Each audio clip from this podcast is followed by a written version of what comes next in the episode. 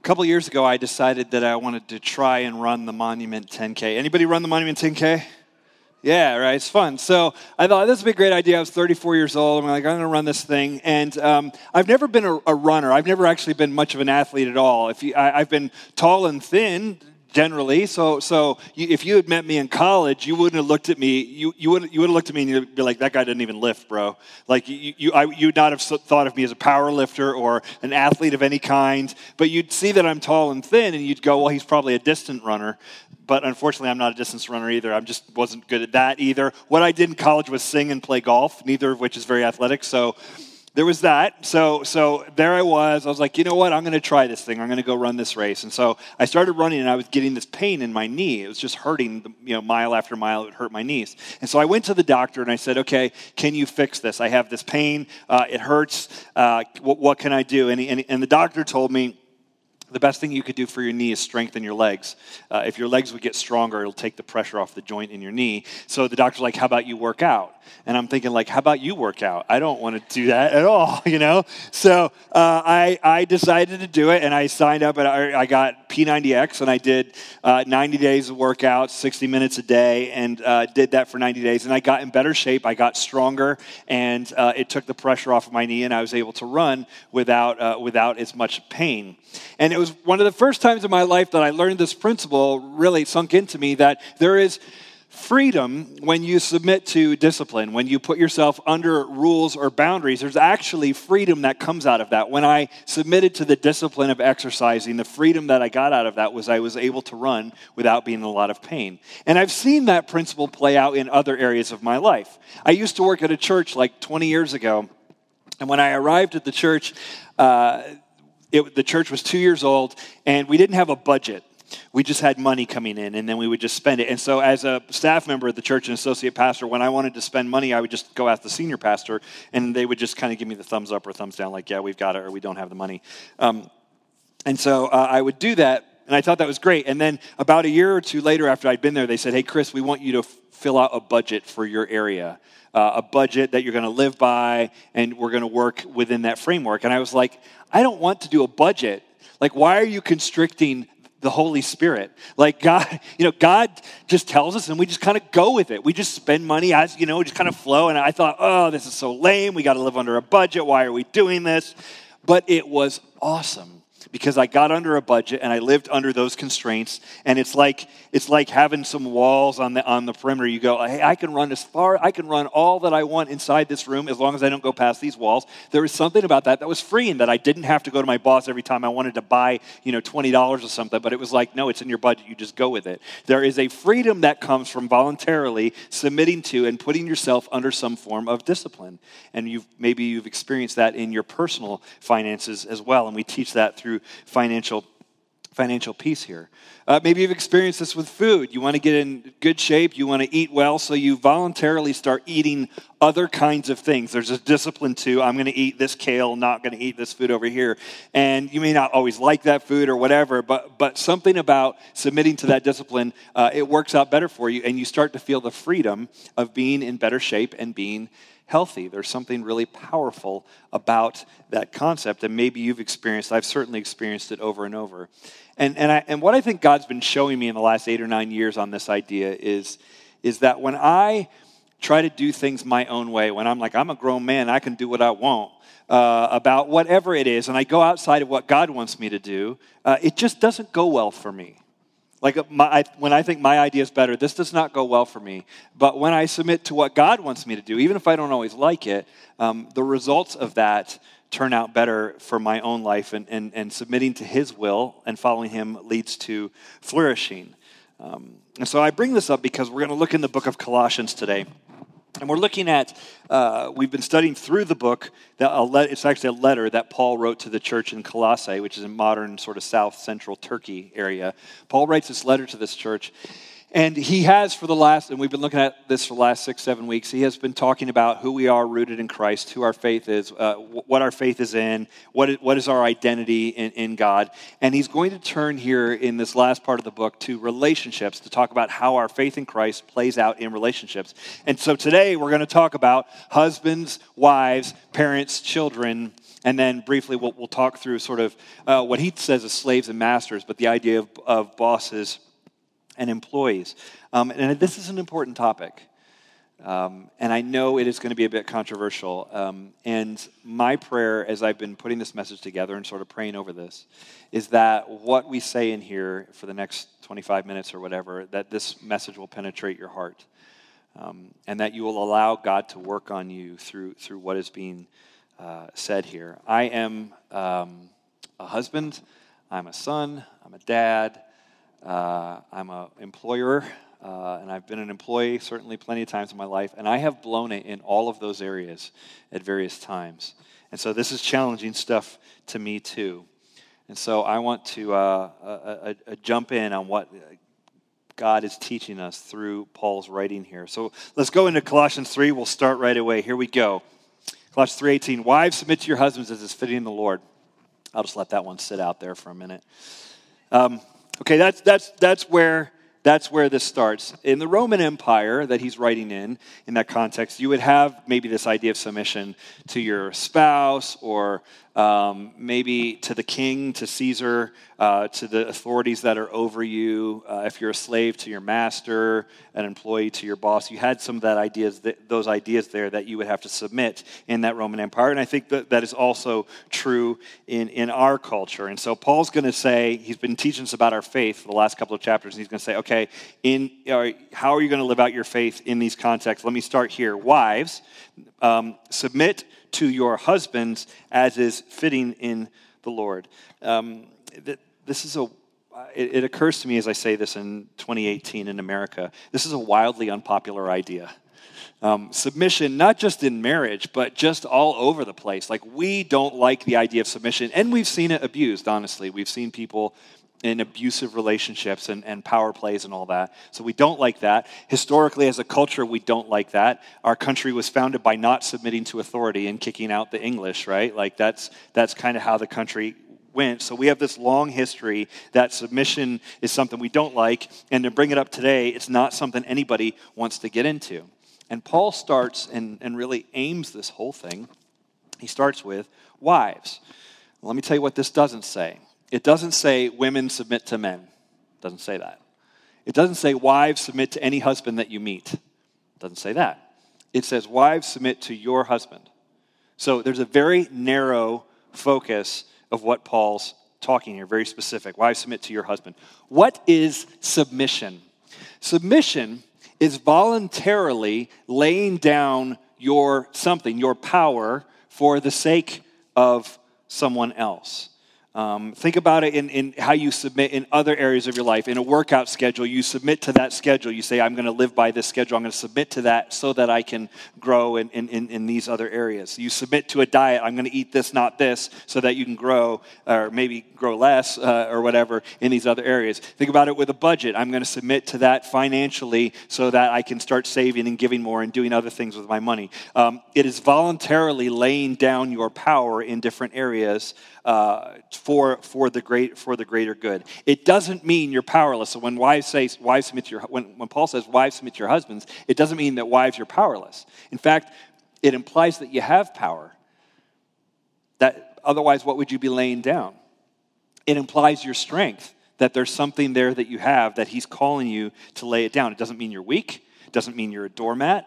It means you are, Paul is saying, wives, voluntarily lay this down, this power down, for the sake of another. There's something actually in submission that is very powerful. George Washington, when he resigned as the commander of the, of the army here in, on December 23rd, 1783, up in Annapolis, Maryland, he gave up control of the army. And um, you think, oh, that's, that's kind of weird. He's stepping away. But he, he was willing to lay that thing down. And King George, who we were fighting against in England, got wind of the fact that Washington was resigning. And King George said this If Washington does that, he will be the greatest man in the world. If Washington is willing to uh, lay down his power, what is King George saying? Uh, there's something powerful in the fact that this person would lay down uh, power that has been given given to him. And, and, and similarly, in marriage, it is, a, it, is a, it is a powerful move to lay down what has been given to you and voluntarily submit to your husband. Now, how does Paul justify tell, telling wives to submit? He says, Wives, submit to your husbands as is fitting in the Lord. I had to look that up, as is fitting in the Lord. That phrase is the kind of phrase that Paul uses in his letters a lot, and it is shorthand for um, the gospel, or, or as is fitting in Jesus, or something like that, or like because of the gospel of Christ, you are to do this thing. Um, that, that's what he means when he says, as is as is fitting in, in the Lord. You think about Jesus in the Garden of Gethsemane. When Jesus is going to die, before, right before his crucifixion, he goes to pray at the garden. His disciples are with him. They kind of go off and they fall asleep. He goes off by himself and he prays. And he's praying sweat and blood and tears because he knows he's going to die. And what does he say to his heavenly Father? He says, um, if basically, if there's another way to do it, let's do it that way because he knows he's going to be crucified. He knows how horrible that is. He says, But not my will be done, but yours be done. What is that? That is Jesus submitting to his Father. It doesn't mean he's less than his Father. It doesn't mean he's weak. It doesn't mean he's powerless. In fact, he's laying down his power. He's voluntarily submitting to this, this whole scenario that's going to play out. In fact, any anytime the gospel writers are pretty clear about this, anytime you see Jesus around the crucifixion, he's walking towards it, he is orchestrating it. Um, he is willingly going to die for you and I. And so submission, uh, it doesn't, doesn't uh, it, it, works differently because power works differently in the kingdom of God. We looked at this a couple months ago, back in January, we looked at this scripture. Jesus had pulled his disciples aside and was talking to them about power plays and the way power structures work in, our, in, in the culture. And listen to what he says in Mark chapter 10, verses 42 and 43. And Jesus called them to him and said to them, You know that those who are considered rulers of the Gentiles lord it over them, and their great ones exercise authority over them. But it shall not be so among you. But whoever would be great among you must be your servant. Jesus says, You know how the game works. You know how power plays work. You know how structures work. You know how hierarchies and pyramids work. It's not going to work that way with you. If you want to be great in the kingdom of God, the power flows differently. Um, greatness will be found when you voluntarily lay down and submit to, to, to someone else um, for, the, for the sake of God, when you, when you lay that power down. So, Paul, when he says, Wives, submit to your husbands as is fitting in the Lord, he's leaning into this idea. But there's another, he's leaning into the idea that, that you submit to your husband because that's what Jesus does. Jesus also willingly lays down his power. But there's another idea kind of connected to this as is fitting in the Lord. Paul wrote Colossians, and then later he writes the letter to the, to the church at Ephesus. The letter we have is Ephesians, and he uses some of these same verses, but he expands them a little bit. So if you look at the same idea in Ephesians chapter 5, listen to how he says it Wives, submit to your own husbands as to the Lord. Meaning, when you submit to your husband, this is a way that you worship Jesus. You are submitting, you are worshiping Jesus, not your husband, when you, when you do this. That's what he's that's what he's calling wives to do. You lay down your power. Don't dominate him. Don't try to push him around. Don't power play with him. You let him be the leader that God has called him to be in your home. Now, in both situations, in Ephesians and in Colossians, Paul talks to wives first. And I thought, why is that? I mean, that, is that coincidental? Like, what? Why? Why address this to wives first? Um, and, and, I think it's this: um, he can't, your husband cannot lead unless you're willing to follow. It doesn't matter how great of a leader he is, he will not be able to lead you if you're unwilling to lay something down in submission and, and follow him. Now, wives submit to your husbands. Is that a burden on, on wives? Is that like, oh man, this is horrible and I can't believe that the scripture calls us to that? Um, I, I can understand why it may feel that way to some people. It's dark in here, but I can already see veins starting to like pop on your neck or whatever. Um, some personalities might might come by this pretty easily, actually.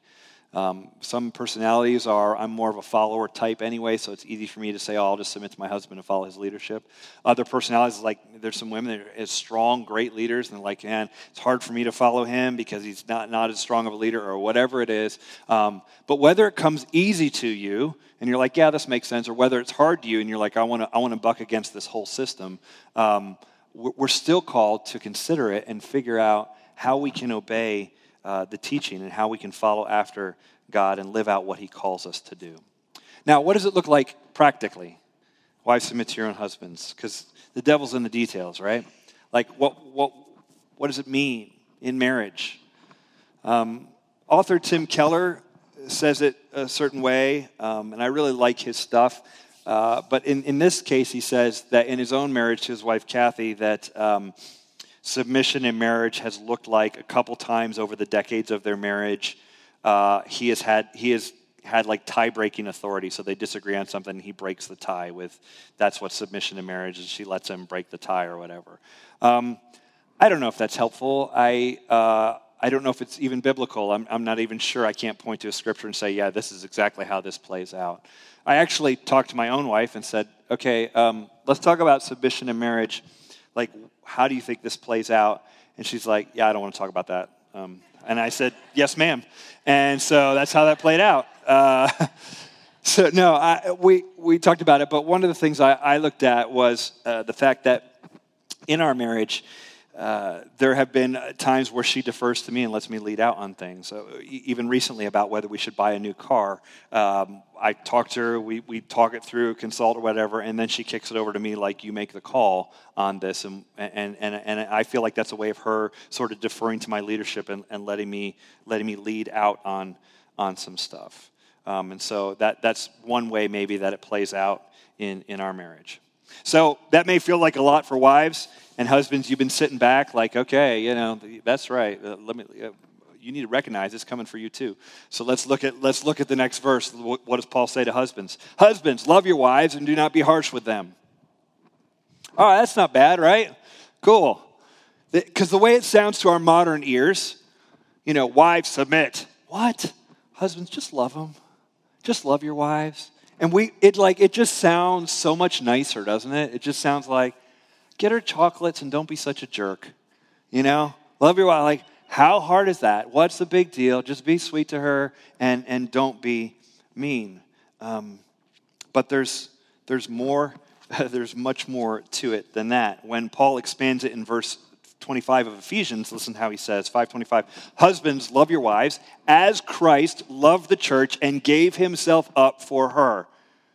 Okay, wait a minute. This is way more than I'm just being nice and not being harsh. He's saying, Your model husbands is Christ himself who gave himself up for the church. In other words, husbands, here's what I need you to do love your wives. How are you going to do it? You're going to selflessly and sacrificially lay down your life for her and your family your preferences. You're going to lay stuff down. You are going to, if need be, die for her. You're going to initiate uh, when there's brokenness in the marriage. You're going to initiate and, and try to fix it. You're going to get in there, and you are going to be willing to be the one who lays it on the line to protect your entire families, your, your, your spouse and, and your kids. He points to men as dying for their wives. Now, this is a heavy thing. Paul, don't play.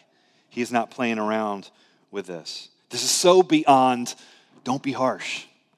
Because we look at that we're like, how hard is it to not be harsh? Actually, for a lot of men, that's pretty hard. Honestly, we have like some low level rage, like just beneath the surface, some anger. I don't think it's a shock to anyone. And I know this is a generalization. I know you can always think of ex- exceptions, which kind of prove the rule. But, uh, but, but uh, generally speaking, men are in touch with anger. Of, of all the emotions men are in touch with, anger is one that we can pull on pretty easily. Uh, Brene Brown says that most people can recognize three emotions when you ask them happy, sad, or pissed off. Um, and I, I, I, think men are a little more complicated than that. We have like the Crayola eight box of emotions. We got about, you know, red, blue, yellow. We got a couple. I'm angry. I, there's happiness, sad, pleasure. I got, I got a couple fear maybe that I recognize. Whereas I've always said, uh, and, and again, generally true, not true in every single case, but I've always said that uh, women are more like the 128 box of Crayola with the sharpener in the side, where like they've got all sorts of emotions. They've got emotions about their emotions. They've got burnt umber and sienna and all those uh, Sierra and all those other colors. Like, and, and, I think that. Uh, that men, and I've seen this in counseling relationships, I think men actually have all of those emotions also. We're just coached not to express them, and, and, and, and we're not uh, valued when we express them. So we're kind of told, hey, keep these things down. But with some coaching, we can kind of bring those things out and, and become more aware. And a lot of men have anger underneath the surface. Um, for, for various reasons. And so when, and, and I think Paul recognizes that in the Roman culture that was true, and I think in our culture it's true also. And so that's the thing Paul goes for. He says, Love your wives, try this, don't be harsh with her. Don't be harsh because underneath you, I bet you can pull up harshness very quickly. And so that's the thing that Paul goes after. To wives, he goes after, you're going to want to power play him. So I'm going to, I'm going to, and that's going to be the challenge for you. And you're going to want to dominate him. And I'm going to tell you, back off of that. Submit to your husband. And to husbands, Paul says, you're going to want to be harsh. And I'm going to tell you, that's not going to get you what you want. You need to love her sacrificially and selflessly. You need to serve her and, and not be harsh with her there's definitely something reciprocal about this. When my wife does not submit to me and does not allow me to lead and is not willing to follow, I, I get more harsh with her and I don't love her well. And when I don't love her well and I'm harsh with her, she finds it awfully hard to submit to my leadership. And in the same way, the opposite is true. When, when, my, when my wife loves and, and, and submits to me and, and follows me well, and she's doing that well, and I feel respected, uh, I want to love her more, and, I, and I'm less harsh with her, and I want to serve her more and, and uplift her more. And when I'm loving her well and serving her well, she finds it easier to submit to my leadership. Um, so, husbands, uh, I don't want you to take the easy way out on this. I don't want you to hear this verse, husbands love your wives and do not be harsh with them, and think, I should probably go be a little nicer. I'm going to let her choose where we go to lunch today, or whatever. Like, we got to go way beyond that, man. We're going to have to go way beyond that. You're the lead dyer in your family. You're supposed to lead out sacrificially for those people that are in your home. That's what God calls us to do. If there's a problem, you lead out in fixing it. If there's dysfunction, you lead out in addressing it. I don't know how many times I see couples go to counseling, it's because the wife wanted to go and the husband did not want to go. That, that can't be the way. If there's, if there's wolves, if there's wolves attacking, you need to see it and, and, and, and, and be proactive in addressing it. Your wife is the queen, you are the enforcer. And so go after that stuff. Lead out um, in, in your home. To sum all of this up between husbands and wives, I, I guess we could just say it this way act in a way towards your spouse that brings out the best in them. Husbands flourish when their wives deeply respect and submit to them. Wives flourish when their husbands are not harsh with them, but they are uh, selflessly, sacrificially loving and cherishing them. That's what following Christ looks like in marriage. All right, he's going to turn to a couple other relationships here. We'll do these fairly quickly. Verse 20 Children, obey your parents in everything, for this pleases the Lord. Fathers, do not provoke your children lest they become discouraged. Let me talk to kids for a second. Uh, children, your calling is to obey your parents. They are put in place by God to shepherd you, to love you, to nurture you, to, to train you up in instruction and to know the Lord. Uh, and your call is to obey what they're doing for you. I know you have all the reasons why they're stupid and why you don't want to follow and obey them, uh, but they actually do know more than you, and they're there to love you and, and, and shepherd you and, and, and guide your heart. Um, and so that's what you need to think about. But since most people in the room aren't children, let me address this to parents a little bit. Um, I think it's very interesting here that when Paul goes to parents, he doesn't say mothers. He, again, he says, Fathers, do not provoke your children lest they become discouraged. And I wondered about that. Why fathers? Can mothers provoke their children lest they become discouraged? Yes, mothers might do that also. But I would guess that in the Roman culture, mothers are more dialed into their kids and that fathers are doing the angry, harsh Roman soldier thing or whatever. Uh, of like what it means to be a man in, in, in glory for the glory of Rome and all that kind of stuff. And so Paul goes after that and says, You need to dial into your kids and don't be harsh with them either. Love them, be engaged with them. This is what he calls fathers to do. Yes, mothers are supposed to do that as well. But how many relationships are burnt even today because fathers didn't do this thing? If you go to the Richmond jail today to all the men that are in the Richmond jail, a full 75% of them don't have a dad in their life. That's, and, and God bless those mothers who are doing everything they can to raise up those sons. But men need to stay dialed in. Society pays a, a huge price when men don't get dialed in to their own children. And I understand that. I, uh, my, my, the example of my own dad, he did not want to be involved in my life. Uh, I'm, I'm the youngest of seven, uh, and my dad was not really involved with any of them. He could make kids, apparently. Uh, he just didn't know how to raise them. And when I turned close to teenage years, that's when he, when he checked out because he didn't know how to do it and he, and he wasn't willing to step up. Uh, dads, um, note your anger. For me, my anger shows up too easily in my own home, and I sometimes direct it at the people who are most vulnerable around me, which is my children. And the Lord is working on me in that. Um, dads, you have the greatest privilege in the world. You have the opportunity to help shape sons and daughters who will grow up and honor and follow the King. We always say, Oh, these are my kids. They're not your kids, they're God's kids, and they're God's people. Um, you're not their owners, you're an ambassador. You're an ambassador of Christ to your children. And they're not in your home for very long, if all goes according to plan. Uh, they're, they're, they're not in your home for very long. So parenting is is more like an occasion. And I just want to challenge you parenting is an occasion, so rise to it as dads. Rise to that, that opportunity and that responsibility.